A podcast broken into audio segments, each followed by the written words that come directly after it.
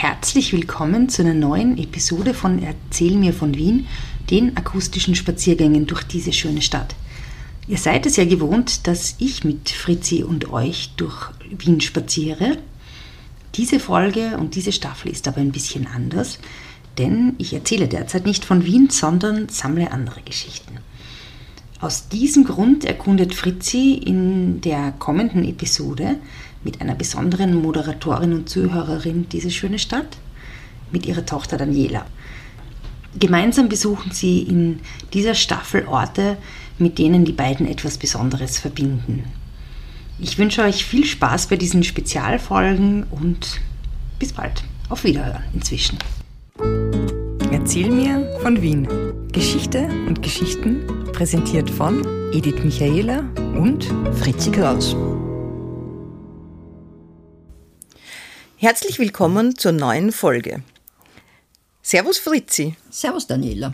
Erzähl mir von Wien. Gerne. Ich hätte gern, dass du mir heute erzählst von einer kleinen Kapelle, an der ich manchmal vorbeigehe. Und zwar ist die in der Leihstraße im 20. Bezirk. Äh, kannst du mir über diese kleine Kapelle was erzählen?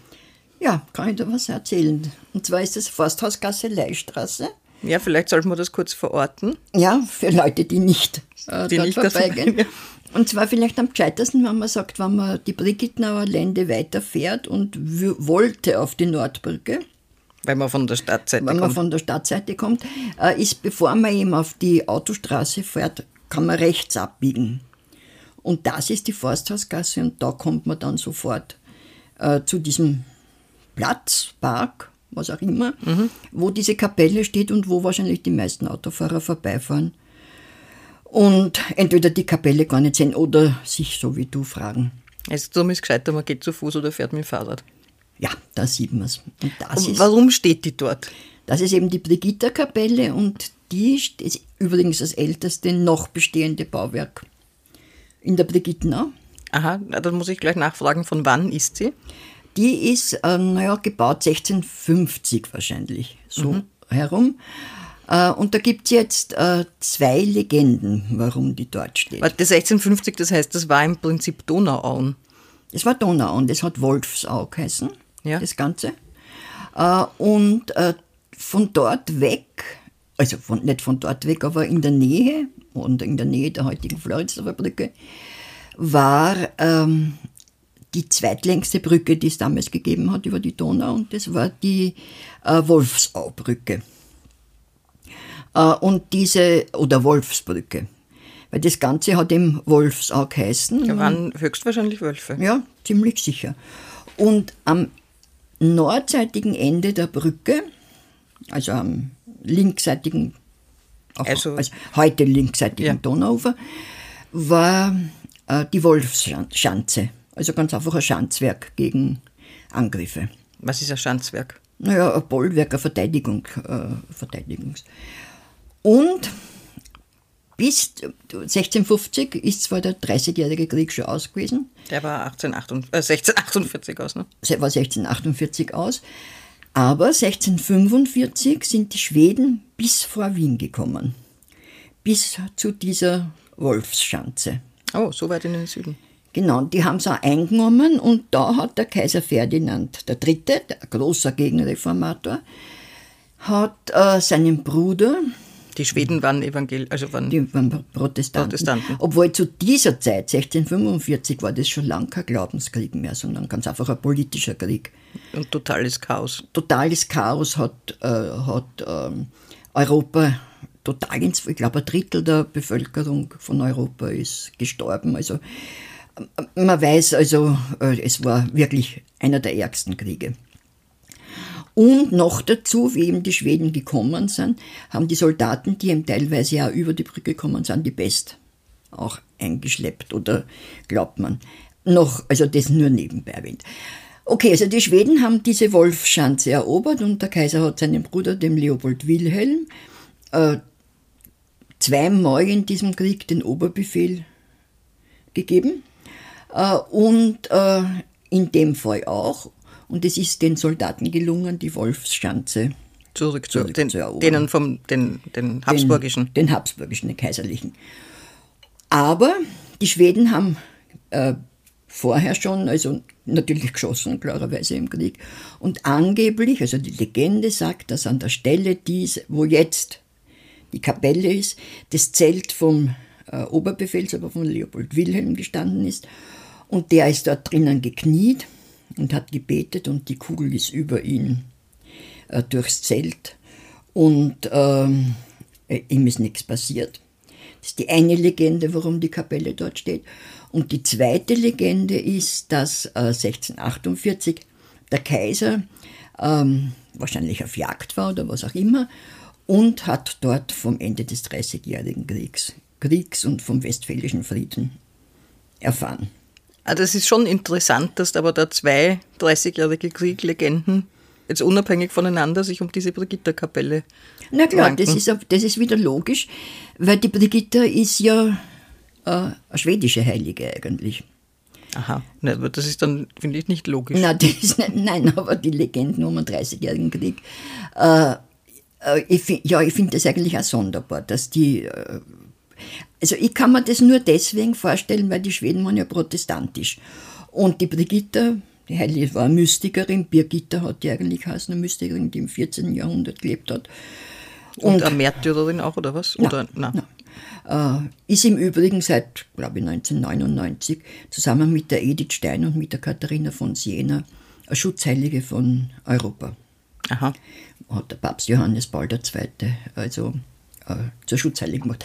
Gut, aber das äh, ist jetzt nicht wichtig, sondern äh, ich glaube eben, dass diese heilige Birgitta ja katholisch klarerweise war, wenn es vom Papst. Ursprünglich. Ursprünglich. Ja. Und dass sie gesagt haben, aha, äh, ihr seht sozusagen eine katholische hat uns vor den Protestanten gerettet. Ich meine, das ist jetzt von mir, weil normalerweise müsste dort eine Kapelle stehen, die dem heiligen Nepomuk gewidmet ist. Wasserbrückenheiliger.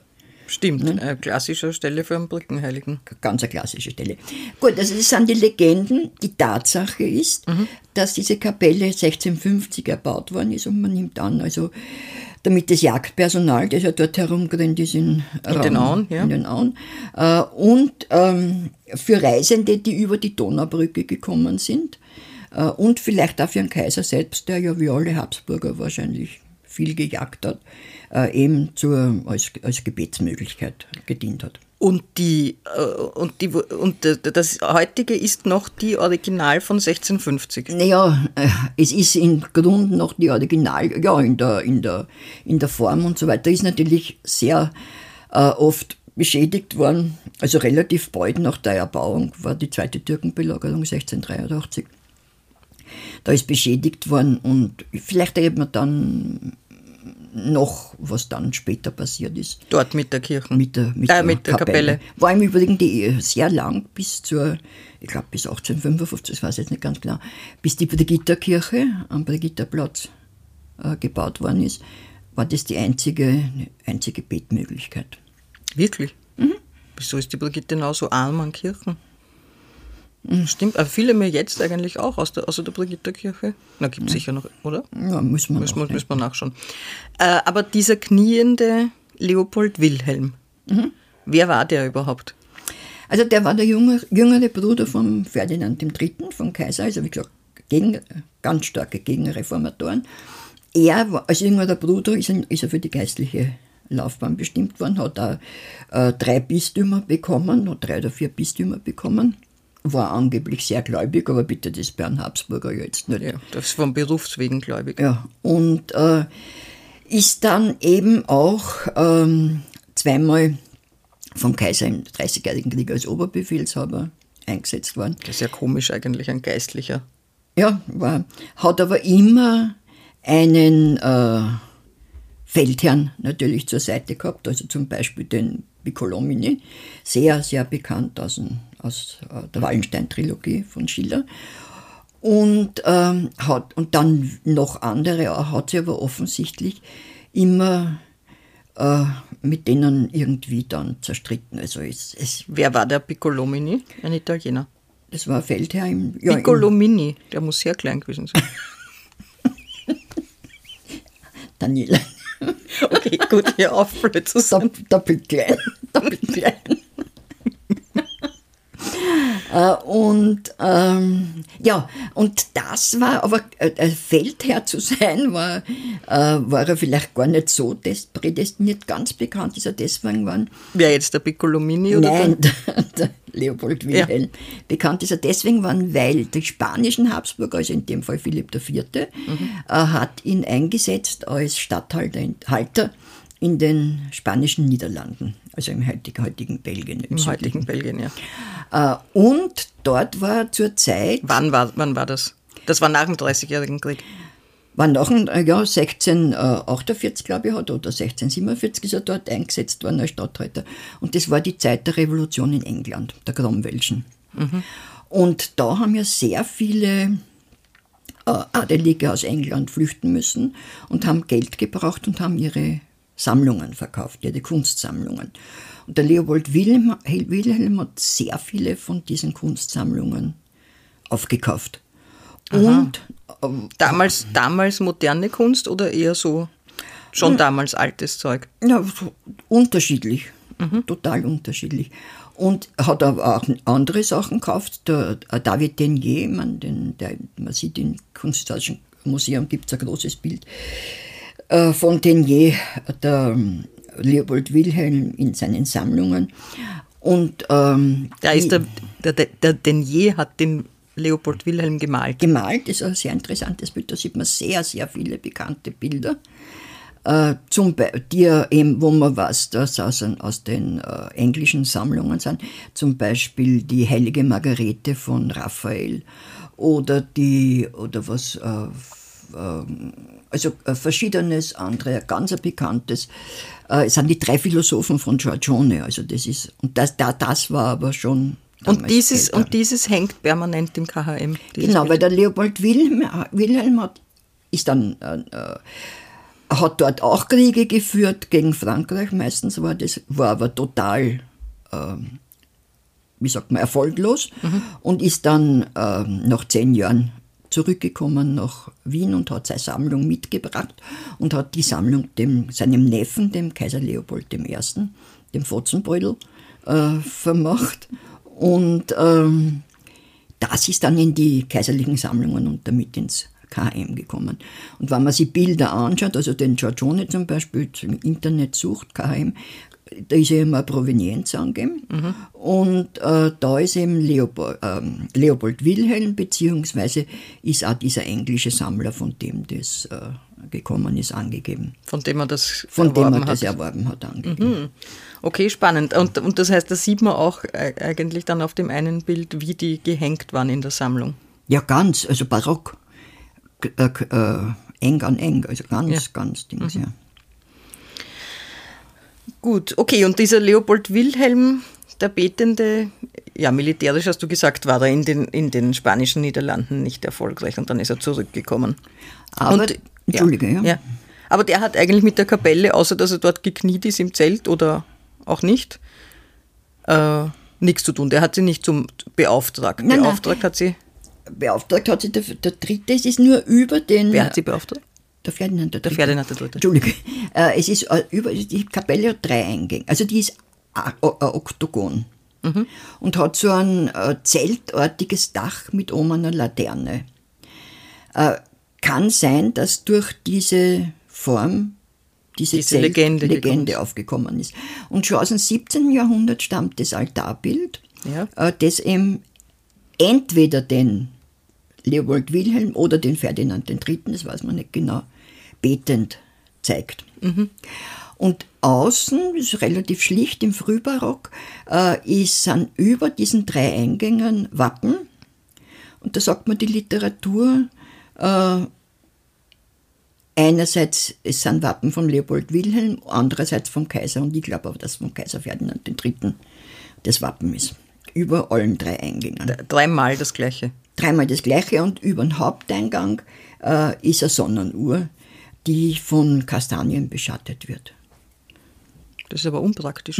Relativ schon ist auch immer moniert worden, das ist eigentlich sehr sonderbar. Was? Da stehen Kastanienbäume. Ja, das ist also, ja. Na gut, die hat halt später wer hinpflanzt. Ja, aber sie waren ja zumindest Anfang des 19. Jahrhunderts schon da. Okay. Gut, das ist aber wirklich nicht so praktisch. Ja, und wer, wer hat sie, wer hat sie, also wer war der Baumeister oder Architekt? Sehr bekannter damals, also auch heute noch bekannter, Filiberto Lucchese. Äh, Das war ein ganz bekannter frühbarocker Baumeister, die sind alle aus dem Tessin gekommen. Diese, das waren so ganze Familien. Er, war zusammen, er, er war so ein Gespann mit Giovanni Denkala. Äh, Und die haben etliche äh, Gebäude gebaut, zum Beispiel das Abensberg Traun, das, vor, das an der Stelle war, wo jetzt das Balliferstl ist. Das äh, auf, als Herrengassenfreiung. Aha. Und das gibt es aber nicht mehr, mehr. Was es aber noch gibt, ist einerseits der Leopoldinische Trakt der Hofburg, wo der Bundespräsident äh, residiert jetzt. Dieser lange, schlichte Bau, also typisch frühbarock. Und den hat der Lucchese entworfen. Den hat der Lucchese, das ist der Baumeister. Und das Zweite ist, äh, eine recht interessante Geschichte, die ganze, die Front, die Fassade von der Kirche am Hof ist von ihm. Aha, das ist so eine schmale Fassade. Na, schmal, das ist diese theatermäßige mit Ja, den. ja.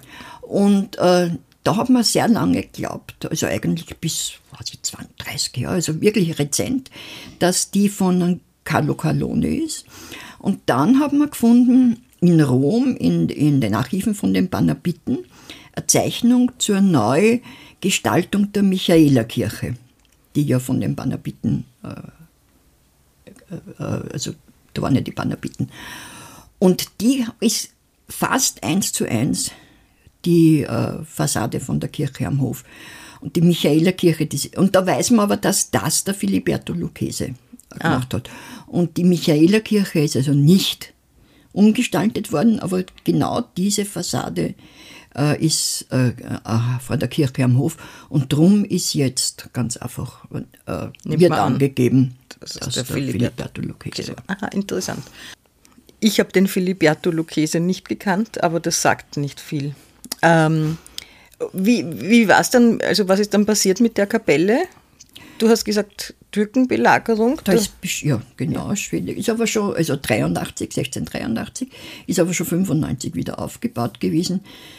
Äh, Dann hat man, äh, ab der, was ich nach, nach 1750, hat es da einen ganz einen berühmten, den Brigitta-Kirchtag, oder Kirchtag, äh, um die Kapelle herum gegeben. Das war, hat zwei Tage gedauert, war eine ganz äh, fröhliche Angelegenheit, wie halt die Wiener gern, wenn sie keinen Saal gehabt haben, haben sie Also halt einen Kirchtag gemacht, ein, ein, ein riesen Remitemi. ein riesen Remitemi. Weißt du zufälligerweise, wann der immer war? Der war am ersten Sonntag nach dem Vollmond im Juli, soweit ich mich erinnere. Ich erinnere mich stark ans Radjatra in, in ein in Sommerfest. Indien. War ein Sommer, ein großes Volksfest. Äh, wenn man den armen Spielmann vom äh, liest, da Ja. wird das auch beschrieben. Aha, also das war dann überregional bekannt, der Brigitta Kirchtag. Ja, Also ich meine, der- oder spielt der arme Spielmann im 20. zwan- zweiter, 20. Ich kann mich nur mehr mit schwachem Grauen erinnern. Ja, und das an die Schule verdirbt dann vieles, finde ich. Jetzt mindestens den armen Spielmann. Äh, aber der ist 1848 im Revolutionsjahr verboten worden. Der Kirchtag. Der Kirchtag. Also, na gut, weil da waren natürlich wahrscheinlich nicht die Adligen, die dort gefeiert haben. Nein, und das ist auch deswegen, es ist verboten worden, es ist dort der Robert Blum erschossen worden. Das war ein Liberaler, ein Deutscher, der nach Wien gekommen ist und eigentlich Immunität genossen hat, weil der war einer von denen, die in der Paulskirche in Frankfurt, führt jetzt zu weit, Ja, Der ist mir unlängst untergekommen, der Robert Blum, aber ich weiß nicht mehr in welchem. ja ganz bekannt und der ist total widerrechtlich erschossen worden. Also das war gegen, eigentlich gegen, gegen Völkerrecht. Ist der erschossen worden und ich glaube nachdem, oder auf jeden Fall nachdem der Windischgrätz äh, Wien wieder erobert hat, ist der Kirchtag verboten worden.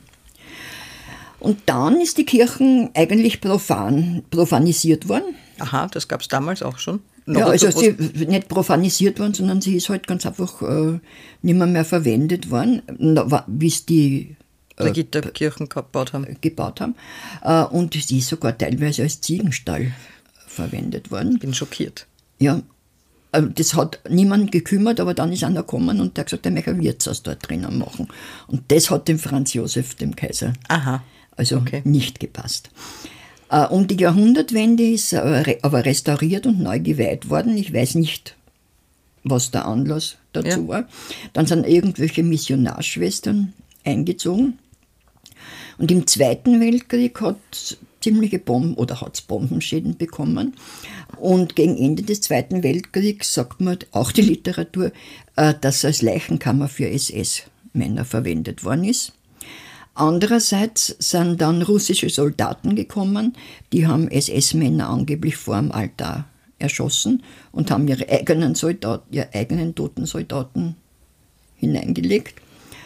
Äh, Und sie ist dann wahrscheinlich auch wieder verfallen worden, ist aber Ende des, äh, verfallen, ist aber Ende des 20. Jahrhunderts dann generalsaniert worden. Und ist in Betrieb jetzt. Ist im Betrieb, aber nicht mehr, ähm, also die alte Literatur sagt, sie ist russisch-orthodox, aber heute ist sie georgisch-orthodox. Aha. die Und dort finden dann am Sonntag georgisch-orthodoxe Messen statt? Nein, nicht jeden Sonntag. Da gibt es, ich glaube, so circa 200 Mitglieder hat die georgische Gemeinde. Und ich wollte rein in die Kirche und habe angerufen. Da gibt es eine Telefonnummer im Internet. Und der ist auch wirklich gekommen und wollte mal aufsperren, aber leider hat er zwei Schlüssel braucht und er hat nur einen mitgehabt. Also kann ich leider Gottes nicht sagen, wie es innen ist. innen ist. Es ist also die, das Altarbild ist aus dem 17. Jahrhundert, aber das Deckengemälde ist äh, 19. Na, also gar Anfang 20. Jahrhundert. Aha, sehr interessant. Ja, und äh, regional hat ja die, oder lokal hat ja die Brigitta-Kapelle noch eine ganz besondere Bedeutung. Enthüllst du uns die auch noch? Genau, nach ihr ist die Brigittenau benannt. Also zuerst der Ort und später dann der Bezirk, der 20. Sehr schön. Und das nehmen wir zum Anlass und gehen nächstes Mal gleich im 20. Bezirk weiter. Genau. Dann sage ich vielen Dank. Servus Fritzi. Servus, Daniela. Bis zum nächsten Mal. Spazieren Sie mit uns auch online auf den gängigen Social Media Plattformen und www.erzählmirvon.wien. Und abonnieren nicht vergessen.